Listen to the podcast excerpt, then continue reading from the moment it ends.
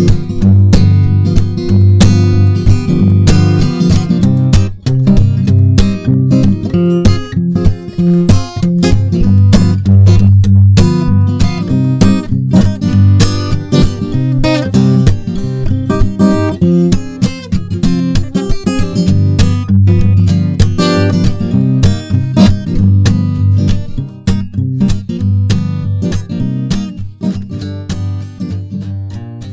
Julius, uh, thanks for being with us. You're here today to talk about uh, Cormac McCarthy, the American novelist. So I was wondering, could you maybe start by uh, telling us about your uh, interest in Cormac McCarthy and um, what what drew you to him? Well, just before I um, just before I finished my MA, actually, um, I I took a course uh, uh, with one of our professors, Dan O'Hara, um, at the University of Cologne and we read Blood Meridian, and um, that was the first time I read Blood Meridian. I knew that at some point I, I would need to uh, to write on Cormac McCarthy, so this is how I got into um, into his work. Um, and I started reading uh, all of his novels, and at some point uh, did my PhD on him. I guess he's more known to the to the to the to the wider world for the adaptations of his novels. I mean, he's primarily a novelist. Um, he has written some plays, um, but is uh, probably most famous for the ones that have been uh, represented cinematically. So uh, I guess there we have uh, The Road and uh, No Country for Old Men. Probably is the most right. famous of all. That's true. It's always what you uh, when you get asked what, what you're what you're working on and what you what you write about, and and, and when you're doing stuff on Cormac McCarthy, it's always at least for me and, and other colleagues and scholars have said that it's always like, um, oh yeah, do you know the movie No Country for Old Men or something like that? You know what I mean? Like, uh, um, and sometimes they do. Sometimes they know the the movie, and then oh, oh yeah, so the, there's a book before the mo- before the film, so sometimes that's an eye opener. Um, so they don't know the novelist at all.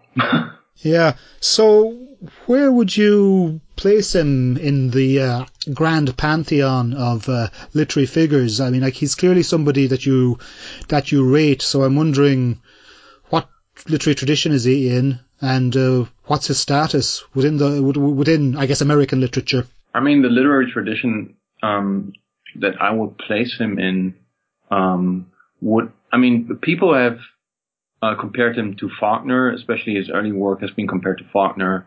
And then um, Melville, um, famously, um, McCarthy said that Moby Dick is his favorite uh, novel uh, or his favorite book. And um, so Faulkner and Melville for sure are um, are influences. There are many more influences um, on McCarthy. But w- what's interesting for me in terms of McCarthy is that he's so hard to hard to place to begin with. He he uh, his work his work started at the same time that um, many people have um, periodized the, the, literary tradition of postmodernism. So mid early 60s until the present, which seems to be like uh, the ideal way to to uh, place him in, in, in, in, literary American literary history, which is uh, literary postmodernism. But in in in uh, my recently published book, um, I argue against that trend of placing him in, in that tradition of literary postmodernism because he, he's at odds, stylistically at least, with most of the literary um, uh, postmodernists that, that we know, such as Thomas Pynchon or Don DeLillo, for instance. What do you think makes him deviate from the postmodern tradition? What I find uh, that that's important when when thinking about McCarthy's work in terms of literary periods or um, or styles of writing or a certain aesthetics, if you will, and a poetics is that he seems to uh, reiterate not only um, modern or postmodern styles of writing, but most uh, literary periods or styles of writing from transcendentalism onwards. So he seems to integrate in a very problematic and difficult way, and in a way that that includes archaic uh, words like on every page of his novels uh, that makes him like um, like an like the odd one out, if you will. So, for instance, there are no ironic language games that that we could really identify in his novels, for one, or it's it's it's not really that that, that he's interested in in a social critique um, of his time. That that um, that his novels are geared in in terms of the social engagement with the world, especially the world in which he would write at the time in the 60s, 70s, 80s. But what is preva- prevalent in in his poetics is a certain kind of ontological engagement, which which um, as I read his work and as I read like literary American literary history is is different from many postmodernists. You mentioned that it's the, the very obvious thing there that he is in the uh, uh, he's an American writer. He's a, in, in a, a, distinct American literary tradition. You mentioned Faulkner, for example. Uh, I'm wondering, would you see him as a writer in conversation with more uh, I guess, philosophical American writers. I mean, you can think here of the American pragmatists, or you could think of Emerson, Thoreau. Do you think how do you how do you see Cormac McCarthy fitting into the American tradition of writing? Um, he's in conversation for sure with um, 19th century American uh, thinkers and writers such as Emerson and Thoreau, and, and many Cormac McCarthy scholars have placed him in that tradition. Dianne Luce, for instance, has written extensively about um, about that and many others. And some are veering toward an Emersonian reading of uh, McCarthy. Others are tending toward placing him in a tradition together with specifically Thoreauvian transcendentalism. But I think that what makes him really fascinating as a writer that that he is simultaneously uh, invested in in the local in the locale in the locality and, and in regionalism in American regionalism and at the same time this regionalism that is so important for him on a stylistic level is used or is a certain strategy to think about um, more universal, more metaphysical, more ontological questions that place him or that put him in a conversation with non-American thinkers. For instance, romanticist or idealist thinkers in the 19th century, for instance, in Germany, um, such as uh, Schelling or uh, the the lesser known uh, Lorenz Oken. Um, I guess the one I'd like to sort of press you on is Thoreau. Thoreau is uh, well, I mean, you know, he writes he writes uh, on civil disobedience. He's kind of you know the stereotypical American figure. You know, he he rejects civilization. He rejects civ- civility. There is an anarchistic streak in Thoreau.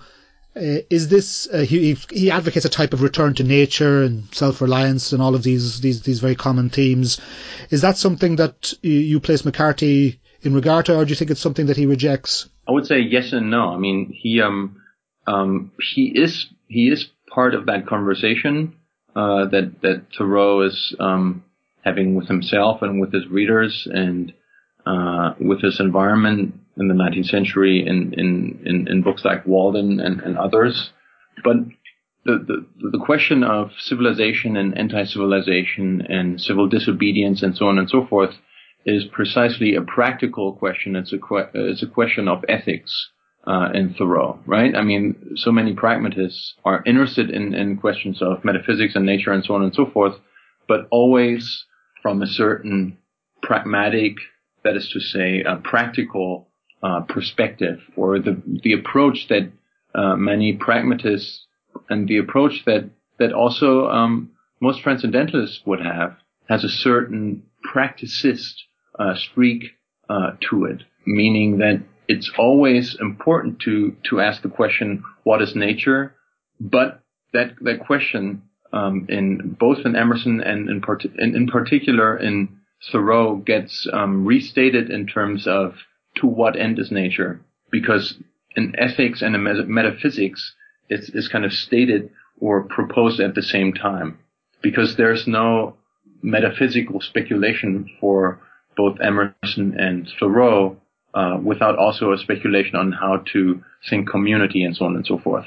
Whereas for McCarthy, not only not only is he a fiction writer, which which really complicates matters, as uh, literary scholars know, but but he is, but his work is sort of he, he obviates the step toward thinking uh, a practical approach to aesthetics or to metaphysical questions of nature. And I think in his novelistic work, he is aligned with the Schellingian metaphysics or ontology of nature that would precisely say, in order to think ethics, one needs to address questions of ontology first. Okay, so you, you, you, yeah, you mentioned the word on ontology already. So I'm guessing you're using that in a sort of a standard sort of metaphysical sense that it's, well, on, I mean, ontology and sort of the history of philosophy is about the study of being, uh, the study of the nature of reality.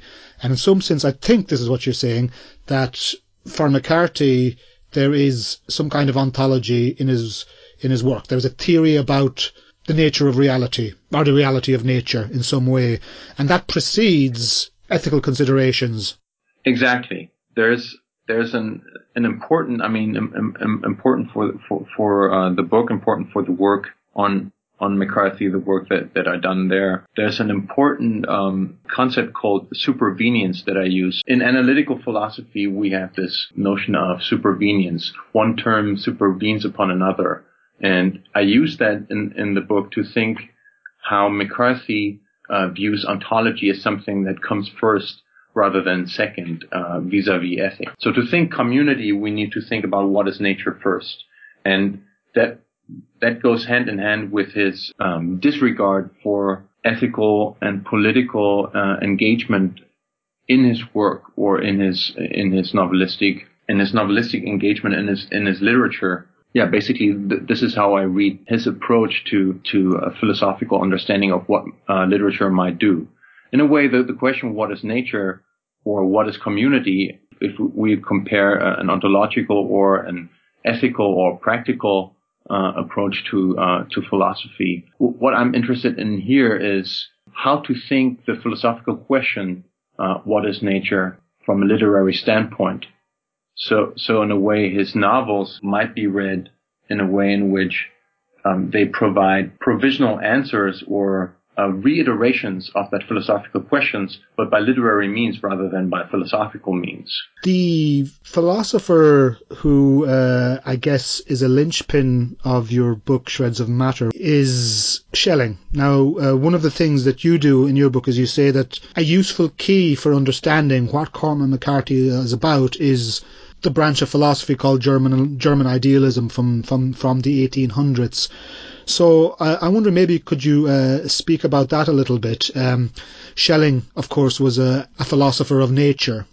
Uh, I'm wondering, could you maybe mm-hmm. summarize, if that's possible, how you deploy Schelling to illuminate Cormac McCarthy's literary output? Well, that, that's a tall order, but I will, I will try. I will try to say like a few sentences about this, uh, at least. The thing is that McCarthy has had huge success following following his his um, the adaptations of his novels. But before that, many from the um, early 80s onward, many scholars have started um, reading and writing on McCarthy's work, and there seems to be a consensus that that most McCarthy scholars, excepting uh, some of them at least, but um, most McCarthy scholars would agree on, and that is uh, that he's invested in a certain ecocentric uh, worldview or an ecocentric ethics, like an ethics that would say we need to be aware of our environment and so on and so forth. So rather than an egocentric standpoint, an ecocentric uh, standpoint is projected in uh, many of his narratives. And what's happening is that when, when we think about nature in McCarthy's work, sometimes the word ecology and the word or, or the concept of nature are either correlated or they are identified in the scholarship uh, on McCarthy. And and and the more I read um, his work, I was kind of dissatisfied with that identification, if that makes sense, right? So in in like early chapters um, of the book, I'm I'm I'm arguing that eco-critical approach is is an important first step in thinking about um, McCarthy's engagement with uh, the question "What is nature?", which is both um, a philosophical question, but it's it's also a question of ethics, a question of politics. Granted, uh, sure, we need to think about this question in terms of ethics and politics at some point. But for McCarthy, it starts with a metaphysical, ontological uh, question, together with an eco-centric approach. At some point in the criticism and the scholarship, there, there came like a slightly a slightly different or uh, an adjacent uh, approach, if you will, um, that I identified as a geocritical a geocritical perspective, which would say that certainly um, the environment or an ecological uh, approach to his work is important, but what, what's really at stake in, in McCarthy's uh, question of nature and his engagement with the non-human world as well is the question of what is space? How are we aligned as a community in, in, in spatial terms? Which if if we follow, for instance, Fred Jameson's um, uh, um, definition of postmodernism, uh, that would make him an inherently postmodern writer, because postmodernism is all about uh, space and spacing, the spatial nature uh, of the social, for instance, which, which, doesn't doesn't have to be the case, but I'm I'm just putting out here that geocriticism, in a sense, and and um, the term or uh, this kind of new school of criticism, if you will, is put is defined or is put forward by um, Bernard um, uh, Westphal, who is a critic who got translated by Robert Tally, who um, is also at the same university, incidentally, that the Cormac McCarthy archive is at, which is which is an interesting coincidence actually. So that was a second step, or it was um, a parallel step uh, in in some way. Like either in in in, in McCarthy criticism. So either um, his concept of nature would be defined in terms of ecology or in terms of geology, in terms of space, right? But I was still kind of wondering how, how do we integrate his his uh, question, his questioning and his his, his uh, literary answers, if you will, concerning the, the the question of what is nature. How do we integrate the identification of nature with ecology and, and the identification of nature with space. How do we integrate um, that with McCarthy's simultaneous engagement with the histories of uh, religion and the histories of science? So also in the scholarship, there seems to be an either or camp. Either um, the critic at hand would be uh, engaged with McCarthy's fascination with science and the history of science, or the critic would be um, like interested in McCarthy's engagement with uh, mysticism, spiritualism, for instance, such as Petra Mundik would be an exemplary critic uh, in terms of the spiritualist um, uh, vein in McCarthy studies. But at some point, I I realized that it's not an American tr- philosophical tradition that would be a neatly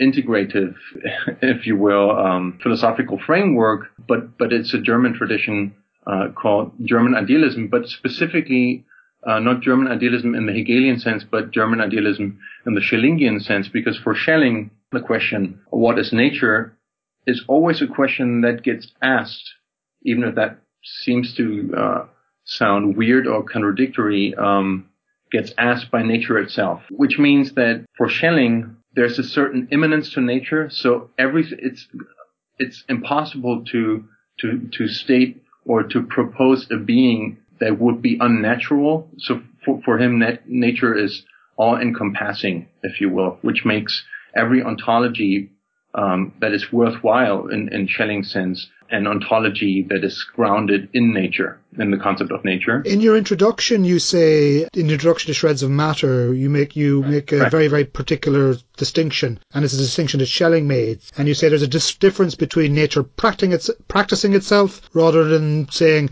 this or that about nature, or nature is this, or nature is X, you know, which would be kind of a very sort of mechanistic scientific view uh, I would imagine. So I'm wondering how how does that work for you uh, with regard to McCarthy? Um, and that's a great aside here. I'm, I mean, for for Schelling, the philosophy of nature, or what in German he calls specifically um, not just Philosophie der Natur, but uh, Naturphilosophie means that as soon as you engage in this kind of practice of Naturphilosophie, of the philosophy of nature, it is nature philosophizing about itself. So in a way, the philosopher becomes a vessel for this natural process that at the same time as it self-analyzes, if you will, reconstructs or reproduces itself.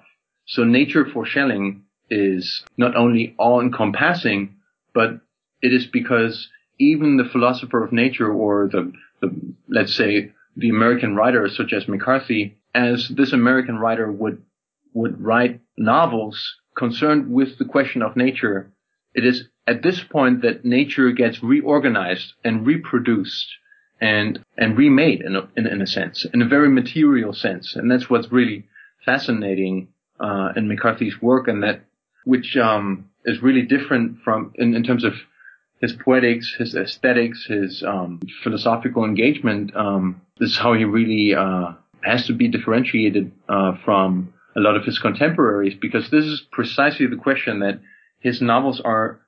They are about certain things. They are coming of age narratives that take place in the Southwest or or in Knoxville and so on and so forth. But they are also novels of something, not not merely about something, right? So in a sense, um, his novels are reiteration of that about which these novels are in the first place, if that makes sense. Uh, it does, yeah. I mean, to a certain degree. So, um, the, the, philosophical concept of immanence has been proposed so many times already, especially in French philosophy for the past 50 years or so. So when you say immanence, you mean, uh, sorry to cut across you, Julius, just so we can kind of uh, get a sense of the technical terms. Um, immanence is usually connected to notions of materialism and that there is, mm-hmm. uh, there are only material explanations of nature. Mm-hmm. Well, uh, as opposed to say uh, religious or spiritual or transcendent. Right. Um, and it would be odd to to combine that with um, this kind of German idealism, uh, the streak of German, this nature philosophical streak of idealism that I just reiterated here, and um, that would also be at odds with McCarthy's poetics, uh, given that that he's really interested also in, in the question of uh, of the divine and so on and so forth, whether or not the divine exists, and um, maybe we should also. Um, I would be really interested to, to to hear your take on the question of of the divine and of atheism maybe in McCarthy's work. But what, what's interesting, like in, in my reading of, of these matters is that given that nature is uh, all encompassing from this Schellingian point of view and also, as I would argue, from from the point of view projected in McCarthy's uh, narratives in his novels, right? Arguing that nature is all encompassing would mean that even the spiritual is part of this material world that, that, that is nature, which, which, um, would then also entail that materialism or the material does not have to be or should not be equated, at least in, in, in, in our case, with, uh, with corporeality.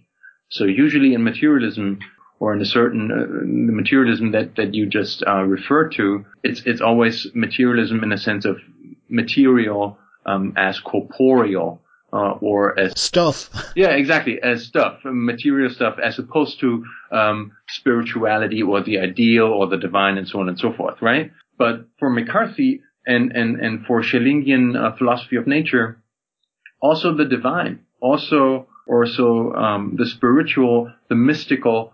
All, all of these um, matters are part of this material reiteration and so uh, and that, that goes on and on in in the process of thinking nature. It's, it's kind of a two-way street for for Schellingian philosophy of nature. The phrase "thinking nature" would would uh, refer to a certain philosopher that would think nature, but as soon as the philosopher or the the, the artist, if you will, would think nature, the process of thinking nature would also mean a nature that thinks itself. That that that is kind of the, the, the gist of the argument here in terms of the philosophy of nature that I think is um, at the core of, of, of McCarthy's, if, if, if you would say that, like philosophical impetus or also his poetics. Given that you are writing uh, very much in the tradition of German idealism, the way you laid it out makes sense to me because I mean, one of what is what is sort of long before deconstruction and postmodernism, German idealism was the great sort of um, collapser of binaries. Mm-hmm. You know, freedom is necessity. Spirit and matter are not separate uh, domains. Mind and body are entwined in some way.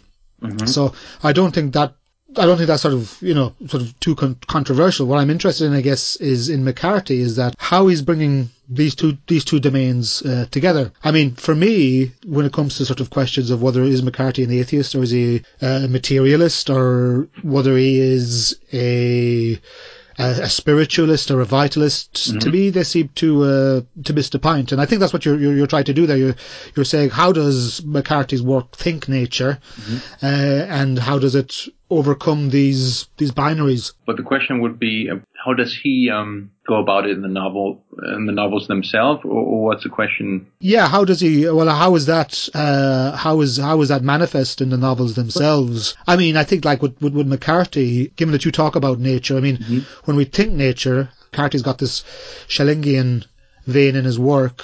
What is what does what does that nature look like? I don't think we could really say that McCarthy's giving us uh, an idyllic pastoral vision. Exa- yeah, exactly. I mean, like pastoralism, even though scholars have have uh, have, have written uh, many articles and, and and some books about pastoralism in McCarthy's uh, work in his in his um, in, in his literary vision, I, I I don't think pastoralism is is um, is the last word on on the question of what is nature in McCarthy's work.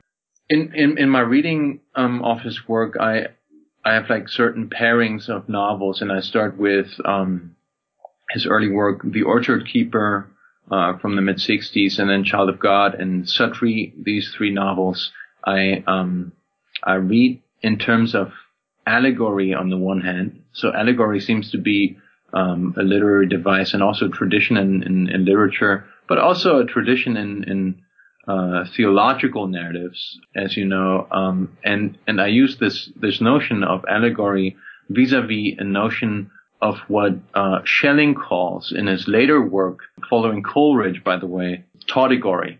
That might ring a bell for everyone who's who's interested or invested in, in the philosophy of Lyotard, who in in his later um, in his in his in his later work, especially his book on on Kant, who talks about the uh, the notion of the tautegorical or of tautegory. And I have this pairing of allegory on the one hand and tautegory on the other to to um, to think about how do we um, address these these highly metaphysical and uh, as some would say in a derogatory manner highfalutin conceptions, right? Uh, metaphysical conceptions. How does it work out in in the novels themselves, as you just said? Also, and I think in in the Orchard Keeper, uh, uh, for instance, there are certain words that occur for the first time in, in that in that first novel uh, of his. Certain phrases and words that come up again and again in his later um, uh, novels, such as, for instance, supplication. And supplication is a concept, or it's it's, it's a word that denotes uh, a certain posture, a certain uh, begging for mercy in in the face of uh, death, for instance, right? Begging for begging uh, for mercy in in the face of grief and so on and so forth. So begging for one's own mercy or for the in, for the sake of others. The notion of supplication is something that, on the one hand, is allegorical in the sense in which the, the certain locale in which the narrative is placed in, right? Appalachia, right? In, in, in the Orchard Keeper kind of makes a grander or more universal statement about human nature, which, which could be argued for uh, many novels in, in, in, in uh, McCarthy's oeuvre. But then there's a certain quality to some of those phrases that get reiterated again and again. It's either supplication or the supplicant, for instance. And this other quality would point to a certain dimension that is immanent in, in terms of the oeuvre and then also in terms of um, the certain writing style in which it in which it is imbricated. And the the notion uh, of of allegory, one thing for another, um, is something that that Schelling in in his later work on mythology and on religious texts uh, rejected. He said religious texts are not powerful because they say one thing but mean an, another thing. But religious texts and, and mystical texts are so powerful because they mean exactly what they're uh, saying. And that's what I'm arguing that, that this is precisely how a certain uh, philosophy of nature is manifested in, on a stylistic, literary uh, kind of level in, in McCarthy's early work, and then also in his later work. But that, that's like the first more analytical chapter in the book that I'm saying, like in the Orchard Keeper, uh, whenever um, we read about a certain kind of, for instance, in, in the Orchard Keeper, mute supplication. One of the supplicants in Child of God, for instance, is the one who will drink the, the blood of the nameless child, for instance. So um, these phrases uh, crop up again and again in in in, in, in various manners, and um, this is precisely this tautegorical um, and self-reflexive um, um, mode of, of, of McCarthy's narratives. One of the things that McCarthy is known for, or one of the things that is most synonymous with his work, is this notion of uh, violence. I mean, if you, you only need to think of uh, Blood Meridian, which is perhaps one of the most violent, goriest, bloodiest novels uh, ever, ever, ever written. Now, I'm wondering, uh, in this discussion of nature, how does that link to the question of violence for you, or does it? Uh, it does, for sure. I mean, on a stylistic level, there's also this uh, the genre of the Southern Gothic, and many uh, scholars have have written about McCarthy in in in in terms of the Southern Gothic and American Gothic literature uh, in general, and the Gothic. So you mean like a horror writing? Horror horror fiction. Also, there are some who have um, aligned him with kind of weird literature, like H.P. Lovecraft and so on and so forth. So what, what what's interesting here with with the aspect or the all prevalent aspect of violence in McCarthy's novels is that um, I, I, would read that as, a stylistic trait in, in his uh, work, also in order to think about how can we make sense of how how can we make sense of the way in which things hang together, the the way in which kind of the corporeal and the incorporeal may be pondered to to rephrase some of some of the sentences in in the Orchard Keeper, right? That the world beyond the world beyond men or something, right? And, and the orchard keeper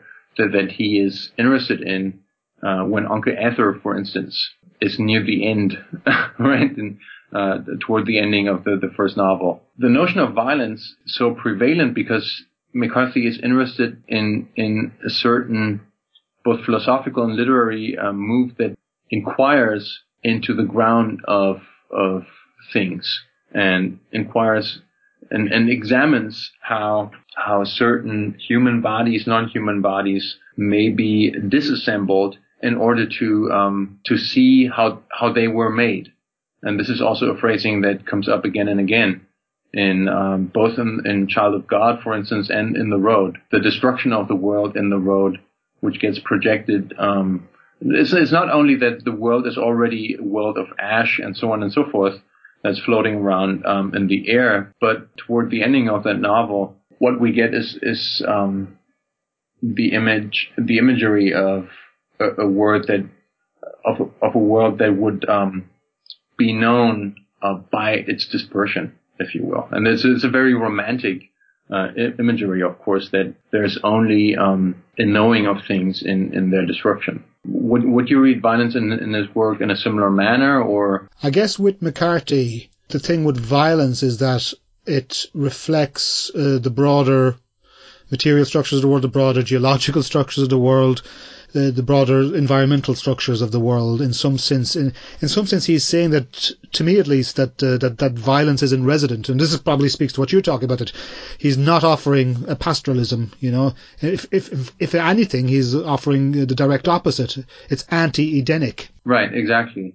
Violence among humans are a reiteration of violence among non-human uh, uh forces that that are also uh, that predate uh, human history. That, that's that's really what, what's uh, what's at stake here. Without him being like a straight naturalist in, in, in, the sense of literary naturalism, it's it's not like like a Darwinian one force against another force. It's more like a reiteration or a recapitulation of a natural process, but also in in in in, in this this kind of process of dissolution, not not just a reiteration of natural process in terms of uh, um, creativity or regeneration. So um, he's really part of those writers um, that Slotkin um, has framed in, in terms of this kind of regeneration through violence. I would say. How do you think the concept of nature, as you conceive it in McCarthy, how do how is how does that work itself out through the characters? Is there psychological consequences? Is that something that you've detected uh, across uh, McCarthy's oeuvre? The idea that in some way there are psychological effects to the order of nature as you conceive it? With uh, some of his novels, I've detected, like in, in, in, some of the characters there, I've detected like a, a nature philosophical strand called panpsychism. So that that either even though or a certain version of panpsychism, uh, like an all-encompassing psyche uh, in the material world. So on the one hand, like nature is all-encompassing in, in, in, in Schelling and, and McCarthy's point of view, but that would also mean if if the um, if the spiritual uh, dimension is is then also part of this natural world, we need to account for this, right? And um, in in characters such as Culla, for instance, in in Outer Dark, who who has this kind of weird relationship to uh, the the what is called the grim triune, if you remember, who will um, at some point uh, murder his uh, nameless child. There's there's been a lot of writing uh, going on and uh, publishing going on about this question whether or not the grim triune are um, separate agents, like um, separate characters who are not to be identified with Culla as a character, or whether um, they are like a psychological projection uh, of his de- desires, for instance, and so on and so forth. So the, the question would be, in what sense uh, can we equate the, the, question of psychology, of character psychology, with a certain, what may be called a physiocentric uh, continuum, a, a certain kind of all-encompassing physiology that would include uh, the psychological, that would include character psychology. This is something that, that is important also in terms of how McCarthy um, describes his characters as indifferent to uh, to uh, to violent behavior and um, to the sight of violence and war and and, and, and, and related matters, especially in, in Blood Meridian. Well, the judge character is the the the, the, the avatar of uh, exactly of the idea that nature is is, is war. Yes, in, in, in Blood Meridian, but then also in in No Country for Old Men, um, Chigurh, the killer, um, would be would be a, a similar um, character, I would say. The question is whether or not he is uh, a character that that that reiterates a, a, mechanistic or mechanical understanding of of natural process, or whether or not he's part of this um, dynamism, if you will, right? The um, that that would be the question. I mean, in in in the book, the um, I read No Country for Men in in um, in a particular manner that has to do with mythology or mythography. It wouldn't be controversial to say that Cormac McCarthy's writing is, and you said this already. You know, it's very much embedded in sort of archaic ideas of what it means to be a human being. It's right. very, it's very uh, his writing is full of uh, mythological reference. His writing is full of biblical allusion. Um, right. Yet at the same time, we know this that McCarthy is exceptionally interested in the most advanced levels of scientific inquiry. Exactly. So I'm wondering, for you, how does his literature reconcile these these these these two urges? You know, science and religion, science and myth.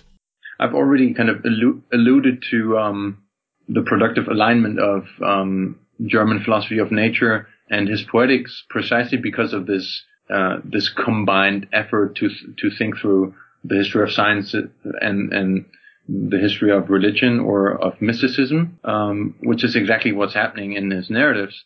But in but one of the ways in which various narratives, um, not just written by McCarthy, have been have been dealing with the question of what is nature or how how does the the process of nature work is uh, by means of mythology or mythography, as we could also say, the, the, the writing of myths, right? And there are two figures that are important for McCarthy's attempts to to think through uh, that question in mythological terms, and those are the the the, the two figures of Orpheus and Prometheus. And I read especially his later work, but also some of his earlier work um, in in terms of that conceptual um, backdrop, right? So there are many characters who would tend toward a Promethean understanding um, or Prometheanist understanding of the question, what is nature and how does nature play itself out? And then also an Orphic or Orphean uh, tradition that is projected in some of his characters. So Orphism being kind of to really simplify here, and I'm, I'm, I'm using Pierre Hadot's work. I don't know if you're familiar with uh, Pierre Hadot, like the yeah, the uh, Stoic uh, philosopher, yeah. Or the yeah the yeah, what is ancient philosophy? Exactly. Guy, yeah? So so he he he had written like um an important book called The Veil of Isis, where he um talks about the the, the question of how does nature uh, get conceptualized in in in, in Western philosophy um and and culture and literature and so on. Or um going back to Heraclitus, right? How do we um think through the question um nature hides itself and how how can we access this nature that is hiding? And he proposes these two figures as kind of then also figurations of how to go about answering that question. And I think McCarthy's work has so many characters that either attend toward the tradition of Orphism that would be um, engaged in, in a kind of kind of bemoaning a past that is lost, a certain kind of conservatism also, and so on and so forth. Uh, the world of art that is a repetition of the past, of past glories and so on. And, and then also a certain kind of dealing with grief in, in his novels that is important, especially in, in, um, the Border trilogy, right? There, there are some of the main characters there. John Grady, for instance, um, has an Orphic, uh, as an, an, an Orphic character or a characteristic quality to, uh, to him Whereas people like uh, Chigurh are Promethean characters who are who project a certain uh, scientific or also scientistic indifferent view of the world, and that view of the world would then be projected uh, into the future. This is really a certain kind of binary that I think is productive uh, vis-a-vis McCarthy's uh, dealing with the question of mythography.